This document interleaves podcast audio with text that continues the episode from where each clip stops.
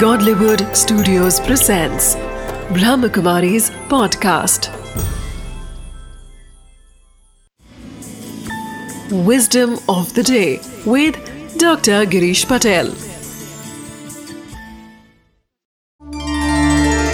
बहुत सारे लोग हमको मदद करते हैं अगर आप याद करेंगे तो आपको याद आएगा कि कोई अनजाने व्यक्ति ने भी आपको कभी मदद की थी कई बार तो ऐसा भी होता है, आपको लगता है कि भाई यह जो मदद मिली, शायद भगवान से ही मुझे यह मदद मिली है।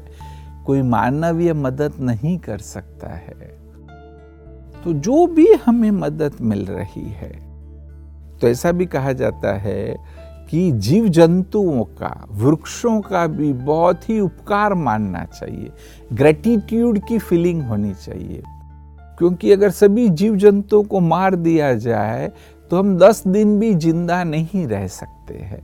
ये सारी हमारी इकोसिस्टम है, वह प्राणियों पर, पौधों पर, सबके ऊपर हम निर्भर है।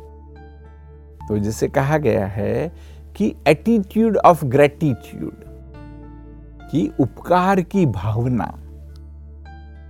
उपकार की भावना रखनी एक बात है और उसको फील करना।